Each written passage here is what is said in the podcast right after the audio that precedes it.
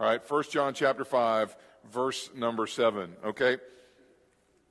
We're starting a series this week uh, and all month long here in May about the Holy Spirit. And the, the name of this message in this series is called Batteries Not Included. Now, you can look up here uh, and see that we have several toys up here, uh, including this, this little Mercedes that my parents bought my boys uh, for Christmas um, last year. And then we didn't have any way to get it down here because we flew. So then we had to wait forever till my parents could drive it down here. Uh, and so we, you know, finally got it, and the boys have rode it about three times. Anyway, um, uh, as you look across, there's all kinds of, uh, of toys up here, and we're going to talk about all kinds of stuff during the week, but uh, or during this month. But I remember one year for Christmas, my parents got for me. Now again, I was a child of the 80s, but I, I was actually born in the 70s, and the original Star Wars came out in 1977. Did anybody else go see that in 1977? Yeah. Thank you for all of you. You weren't old enough to go see that in 1977. You weren't even a, a gleam in your father and mother's eye yet. I don't know about Darnell, but I know Sarah wasn't. So, so anyway, um, so uh, uh I went to see it, and of course, it changed my life as a as a six year old. Going to see Star Wars in the movie theater was just unbelievable, and um, I, uh, my parents made it their mission because I was so engrossed in the culture of Star Wars. They bought me all the little figures, every one of them. And um, I remember, you know, I, I, one one year, I mean, for my birthday, you know, Easter, I mean, every everything, every excuse you could have to get a present, I was getting Star Wars stuff. And so then I got for Christmas. Um, does anybody remember what Luke's land speeder looked like in the, you know, the little car thing that he drove? Okay, I got one of those, but instead of just a regular one, I got this, it was called the Sonic Controlled Land Speeder. Now here's the difference between the regular one that they came out with and this one was it came with that R2D2 thing right there. And see that big blue button thing on the side of it? That was actually a remote control. All right. Now, let me talk to you younger folks for a second who have no idea how that is going to be a remote control. How many of you have ever heard the term, especially you younger folks, or used the term clicker? Where's the clicker thing at? All right, do you know where that term clicker comes from? Because when you push a remote today, there's no noise that it makes, okay? The reason they're called clickers is because back in the good old days, come on, anybody remember the good old days? Everybody, again, real serious this morning. Um, cl- remote controls didn't emit any kind of beam or radio wave or anything. All it did was make a noise. So when you push that blue button there, all R2D2 did would click really loud. It'd just go real loud. I got to the point where I stopped using R2 and I would just click with my tongue and this thing would, would turn. All right. This is how you used to change TV. Does anybody else remember the TV remotes when they were like this? I mean, you just sit there and you just, there was no up and down. It went one direction. This thing went one direction. If you wanted to go, if you were going straight and you wanted to go left, you had to click three times because it would only turn one way. So you'd turn this way, this way, back that way. And so I was so excited that I finally got this thing and I was I was I was prepared. I had all my guys cleaned up the night before. I knew I was getting something for Christmas. I mean, I had I got them all shined up, had them all sitting out on the dresser, ready to go the next day. I didn't know if I was getting this or if I was getting the Death Star. I didn't know what I was getting. I knew I was getting something though. And so they're all out there, and I go out and and I'm excited, and I rip open the package, and I'm like, yes! And I'm so pumped and I get it out, and, I, and, and, and I'm thinking, I didn't know that mine was going to be remote controlled. I just thought it was going to be the regular kind you push, human powered.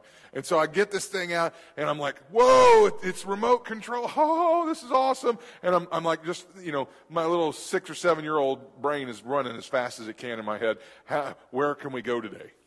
Okay, where, where can we go? And so we get it out and we get it all unpackaged. And I run in my room and I get I get my Luke Skywalker and my Ben Kenobi and and my uh, and my two droids and a couple of star uh, uh, stormtroopers because you know this is not the droids you're looking for. And so I'm I mean I'm so pumped and I'm so excited. And I come back out there and I stick them in there, and my parents forgot to buy batteries. I was extremely disappointed because you couldn't just push this thing because it would mess the gears up. If you pushed it on, on the tile or whatever, it would, it would screw the gears up inside of it because that's what turned it. So you couldn't, I couldn't really do anything with it. I just kind of had to carry it around and just look, look how cool this is. And as I was preparing for this message and I was thinking about that day and that experience, and I, and I, remember it being a bittersweet experience for me because I know how cool that thing is, and I know how wonderful that is, and I know how, you know, just, man, that's really what I wanted. But I knew that there was more to it, and the fact that there was more I couldn't experience was very disappointing to me. I want to ask you a question. Have you, as a Christian, ever felt like there was more to your walk with God than what you're experiencing? You ever felt like maybe your relationship with Christ to others can't be represented the way that you feel like it should be? You know, you, you, when somebody comes to ask you for, you know, something about the Bible or about God or, or something, you almost feel underqualified, and it's like, well, maybe you should go. Come on, should you go? Maybe let me go introduce you to my friend, or you know, I've, you know, we haven't been here long enough to experience this yet, but I, I've been in the ministry long enough where I hear people say this. Well, I'm going to let you talk to my pastor because I don't really know a lot about it. Anybody know what I'm talking about? All right. Uh, you just don't feel like you can represent your walk with Christ enough. Maybe you, you go and you go to pray, and when you sit down to pray and you say, Oh God, and as soon as you say, Oh God, it's like the sound goes up, hits the ceiling, and comes back and slaps you right in the face, and you're like, God's not listening to you. Anybody ever felt that way before? You ever felt like you're reading the Bible and you just think that it's words on the page and you just go, What did I just read? Are y'all too proud to admit to that? I'll admit it. I've been in the ministry 20 years, been saved 31 years, 32 years, and I still have that moment. Okay? Anybody in here ever get agitated and, and just feel like uneasy about something? Maybe you feel like you're, well, okay, I'm not going to hell. My walk with Christ is, is solid, but it hasn't motivated you beyond anything besides that. The same way that my land speeder, it's not there anymore, needed batteries on Christmas morning to power it and unleash everything that it was capable of doing, this is what the Holy Spirit does for Christians. Our relationship with Christ, our salvation experience, this is the gift. This is the toy. This is the part that's new and shiny, and the Bible says makes us a new creature in Christ. All right? This is the part that everybody else sees. This is the part that everybody else is, it, it comments on the change in your life. This is that relationship. But if somebody would come over to my house and, and, and one of my cousins or my friends would come over to, to play or whatever, and, and, they would see that, you know, that Christmas day we had family dinner and, and I had cousins and everybody there and they would see that cool little land speeder there and they would just say how awesome that is. And as soon as they found out that it was supposed to do more than it, than it was doing, they were extremely disappointed. Friends, I honestly believe this is why the world is so disappointed in Christians. We have allowed ourselves, and I'm, you don't have to turn there, but we've allowed ourselves to become what Paul told Timothy in 2 Timothy chapter 3. He said in verse number one, You should know this, Timothy, that in the last days there will be very difficult times. For people will love only themselves and their money. They will be boastful and proud, scoffing at God, disobedient to their parents, and ungrateful. They will consider nothing sacred they will be unloving and unforgiving. They will slander others and have no self control. They will be cruel and hate what is good. They will betray their friends, be reckless, be puffed up with pride, and love pleasure rather than God. Now, get this part right here. They will act religious, but they will reject the power that could make them godly. Stay away from people like, like that. I want to say to you today, you've you are, uh, I'm, I'm looking around in here and I, I don't see anybody I don't know. So I'm going to say this I believe everybody in here is saved. They've been saved, they accepted Jesus Christ as their Lord. But everybody, everybody knows that Christians should be doing more than they are. We've hid or denied the power of God in our lives. We should be doing more. We should be helping more. We should be praying and seeing results more. We should be living out what the church in the book of Acts lived out daily. It is our salvation that gives us purpose and meaning and a reason worth living. It recreates us to start the journey to be everything that we were created to be. However, there is a secondary relationship with the Holy Spirit, a separate experience. And that is the only thing that gives us the power to do everything God's called us to do. This comes after the salvation experience, and it'll make us everything God's created us to be. I want to say to you today the battery to a Christian's life is not salvation. That is what makes us new. The battery to a Christian is the Holy Spirit.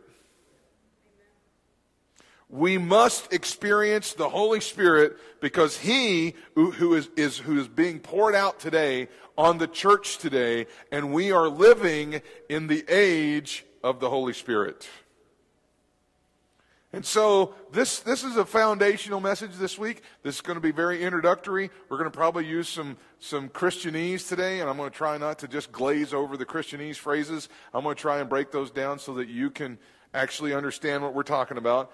But I want to talk to us today real simple. Who is the Holy Spirit? In 1 John chapter 5, verse number 7, we read these words, For there are three that bear witness in heaven, the Father, the Word, and the Holy Spirit. And these three are one. First thing I want to say to you about who is the Holy Spirit is this. And if this is foundational for you, then guess what? your faith is going to grow today because you're going to hear it and hear it again. All right? He is the third person of the Trinity.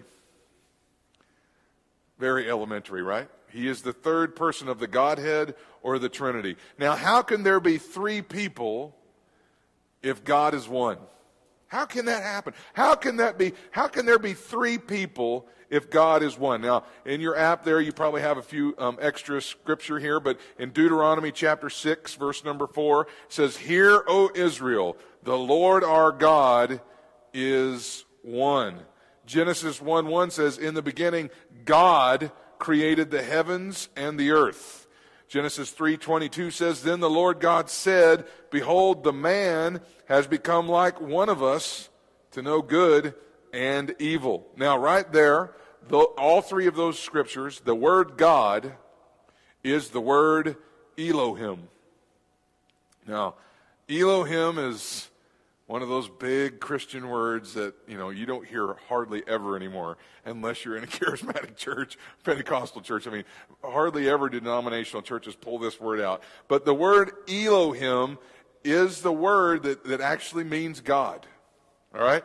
But here is the thing about that word. It is a uniplural noun. Now, some of you just looked at me really funny. we have a couple, we've got, I think, at least two, maybe three English teachers in here that could probably give us the definition way more proper than I could uh, of what a uniplural noun is. But I'm going to try my best, okay? Because I got the microphone. No, I'm just kidding. it means this plurality in unity plurality in unity. Okay? I'm going to give you several examples of a uniplural noun. Number one, team. Team is a uniplural noun. That means there's, how many teams are there? Well, there's one team. But how many members make up a team? You know, you can't have one team unless you have more than one person, come on, on that team. Okay? Church is a uniplural noun. Okay? You can have one church, but you know, you really can't have a church unless you have more than one person going to that church. Come on. All right. Family is a uniplural noun. Okay. All right. You can have one family, but you know, how many of you know if, if it's just one person, you ain't a family? You're an orphan. you're, you're a loner. Okay. Family is uniplural. It means that there's one family, but there's more than one member. Okay? We could go on talking about state, country, city, all these things. These are all uniplural nouns. All right? This is the same word Elohim is. Okay? The word God means one God, but three distinct persons represented. Now, again, very foundational here the Father, the Son, and the Holy Spirit. Turn to Isaiah chapter 6. I think this is very appropriate here. Verse number 1, if you're on your app, should be right there for you. In the year that King Uzziah died, I saw the Lord sitting on a throne, high and lifted up, and the train of his robe filled the temple. Above it stood seraphim. Each had six wings. With two, uh, he co- with two he covered his face, and with two he covered his feet, and with two he flew. Now check this out right here. And one cried to another, Holy, holy, holy is the Lord of hosts. The whole earth is filled with his glory. Now, how many holies are there? How many? Now, why, why, did, why is it just, why is it three holies? Why didn't it, why couldn't they just keep saying holy, holy, holy, holy, holy, holy? I mean, you could just say it as many times as you want. You're never still going to encompass how holy God is. But I think it's very fitting that, that the scripture shows us three holies. I think that's very, very legitimately put there. Why? Because he's saying one for each person that's represented in the Trinity. He's saying, Holy is the Father, holy is the Son, and holy is the Holy Spirit. The, the Holy Spirit is the third member of the Trinity.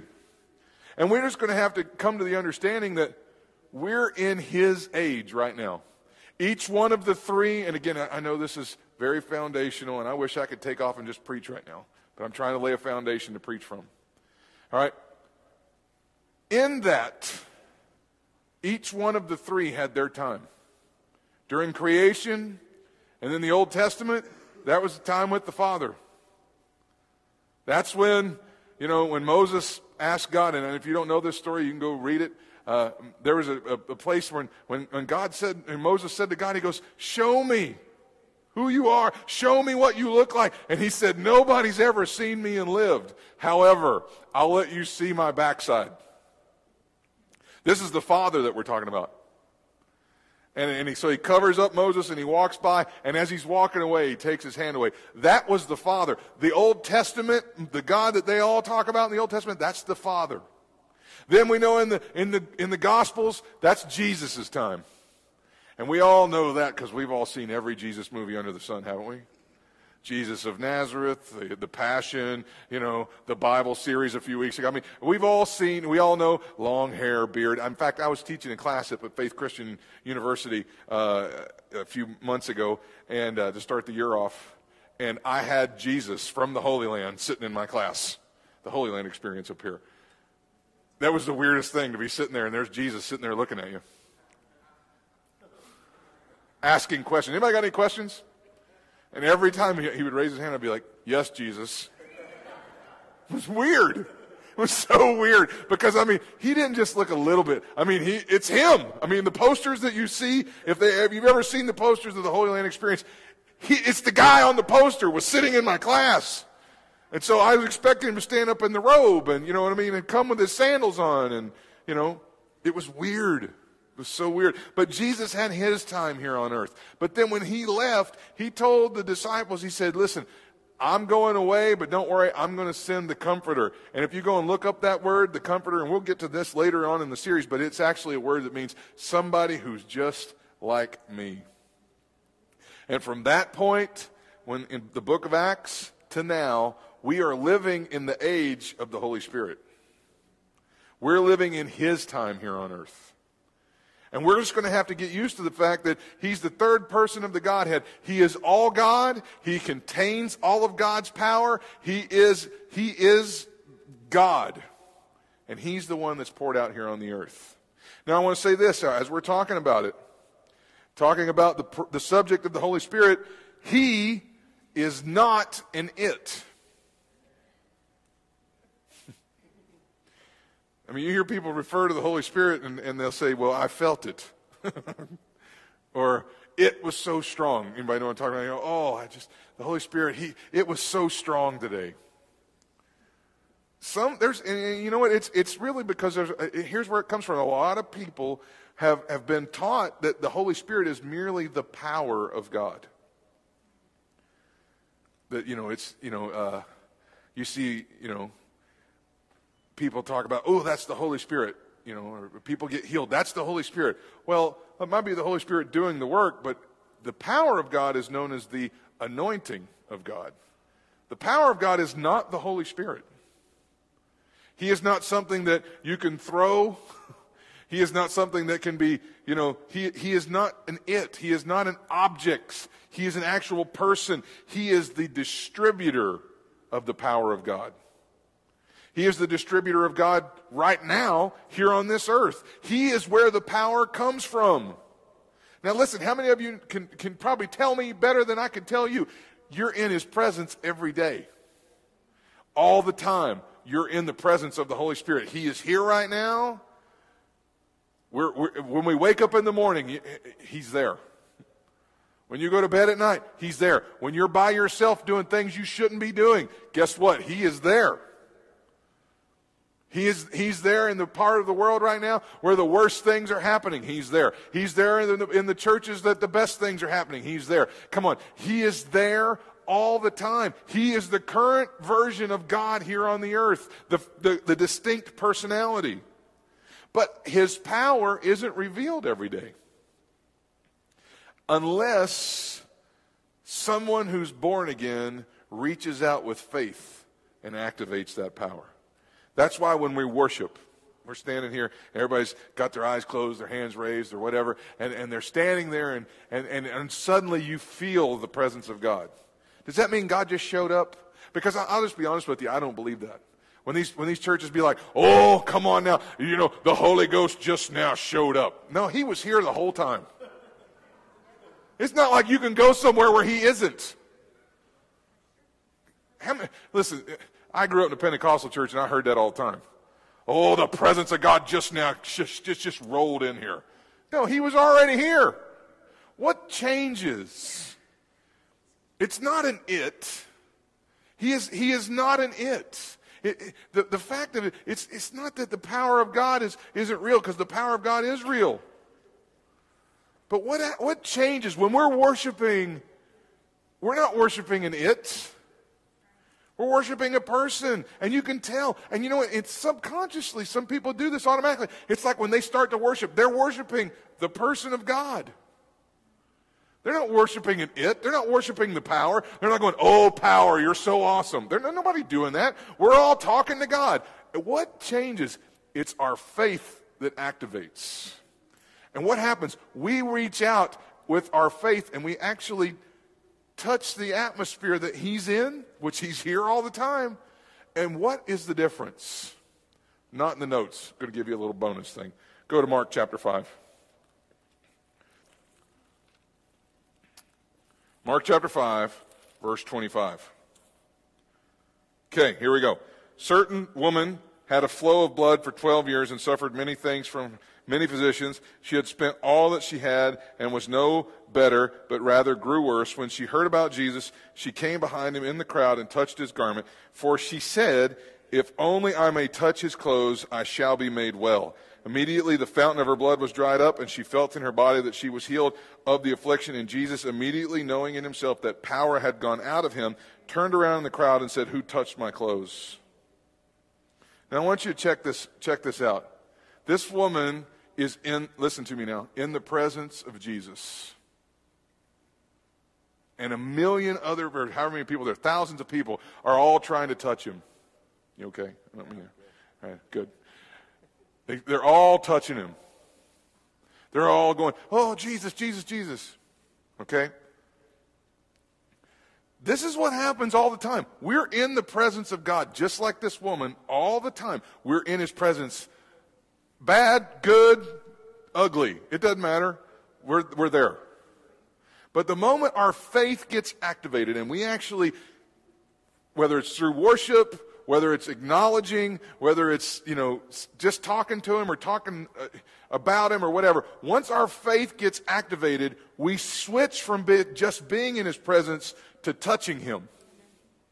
And that's when people feel it. And that's when people go, oh, the presence of God just came in this room. No, he did not. I brought him to church with me. Maybe he walked in when I walked in, but no, I'm just kidding. He's here all the time. But when I activate my faith, I actually reach out and touch him. This is the reason, you know, I, I, mean, being a youth pastor for 20 years, you, you see a lot of people and you tell people to pray. You say, you know, you need to pray more.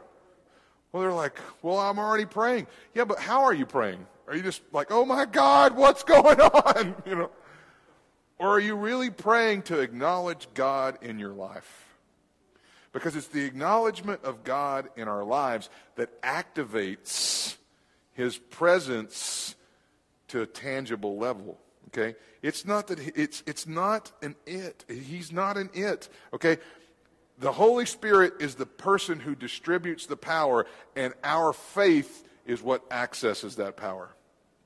Romans chapter 8, verse number 16 says this The Spirit Himself. Notice it doesn't say itself. The Spirit Himself bears witness with our spirit that we are children of God. He is not an it. Okay? And while I'm, while I'm at it, He is not Casper. Okay? He is not a ghost like we've understood from Scooby Doo movies. Okay? He is not the sheet with the, high, the eyes cut out of it. Okay? That is not, that is, that is, that is not what the Holy Spirit looks like. Or, or even a, a close version of that. Okay? He is the third person of the Trinity, and he's a person. Okay?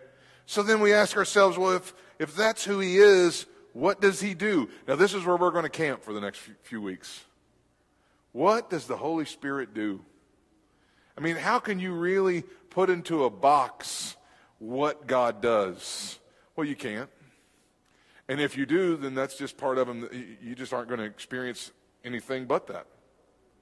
But there are some things that we can pull from Scripture that tells us what the Holy Spirit does. Now, I believe that outside of things that are in Scripture, I believe that, that the Holy Spirit reveals himself to us individual things all the time. And so there'll be th- some things that he speaks to me about that he may never speak to you about. So there'll be some things that are going to be different for everybody, and I, I say that about a lot of things, but then there are a lot of things that if we can find them in Scripture, they apply to everybody. All right? So we're there in Romans. Let's look at that Scripture again. The Spirit Himself bears witness with our spirit that we are the children of God. First thing He does, He's the one that guarantees that you're a Christian. That word bears witness, again, we don't really speak King James very much anymore. But the word bears, bears witness there means this confirms, validates, states positively, asserts, as in a judgment or decree, or expresses dedication to. All right? So if we were going to read that scripture with all those in there, we would say this The Spirit Himself confirms, validates, states positively, passes a judgment or decree, or expresses a dedication to the fact that we are children of God. Listen, when we ask Christ to save us and we confess His Lordship over our lives, check this out. It is the Holy Spirit that actually confirms it to your spirit that you're a new creature. This is what people feel when they get up from their salvation experience and they go, I just feel so different. Now, of course, we all know we just did two, two weeks on sanctification. There are all kinds of issues that we're, we're going to deal with after that. Okay, there are things that we're going to be walking away from. Okay, but when that real, genuine salvation experience happens, there's a change that happens on the inside that's immediate, that their spirit man is re, reborn that is the Holy Spirit confirming, hey, you're now, you're now not who you used to be. You are now a new, come on, creature. This is the Holy Spirit confirming these things. He's validating that. All right? Your salvation is backed up by the Holy Spirit just like a manufacturer backs up its products. He tells you that you are a new creature. He tells you that you are more than a conqueror. He confirms to you that you aren't the same person anymore. And the things of this world don't apply to your situation. You have a hope for tomorrow. And how can you stand up and be so low about it? Because the Holy Spirit, come on, confirms those things to you. Anybody in here ever play Mother May I when you were growing up? Mother May I? And if you didn't say Mother May I, then, you know, you didn't get to do what you're allowed to do. Mother, may I jump up and down on one leg? And if she said, yes, you may, then you, you jumped up and down. And if you didn't, you just had to stand there. And the object was to be the first person to get up to the front of the room or whatever. All right? Mother, may I is the salvation prayer. Yes, you may. The answer is the Holy Spirit agreeing with you. He is the one that actually touches your spirit man and recreates him at that, ex- at, at that expressed confession of faith and makes our spirit a place that he can come and live in now. John chapter 20, verse 22, and I'm going to close here. We've got two more scriptures and we're closing. Then he breathed on them and said, Receive the Holy Spirit. If you forgive anyone's sins, they are forgiven. If you do not forgive them, they are not forgiven. Now, this is Jesus praying for the disciples. He says, breathe, he breathed on them and says, receive the Holy Spirit. But then, if you turn over to Acts chapter 1, he tells them to wait. Verse number 4 says, But when he was uh, eating with them, he commanded them, Don't leave Jerusalem until the Father sends you the gift he promised. As I told you before, John baptized with water, but just in a few days you will be baptized with the Holy Spirit. Verse number 8 says, But you'll receive power when the Holy Spirit comes upon you, and you, may, and you will be my witnesses, telling people about me everywhere in Jerusalem, throughout Judea and Samaria, and to the ends of the earth. This, this was not the same experience as when he breathed on them.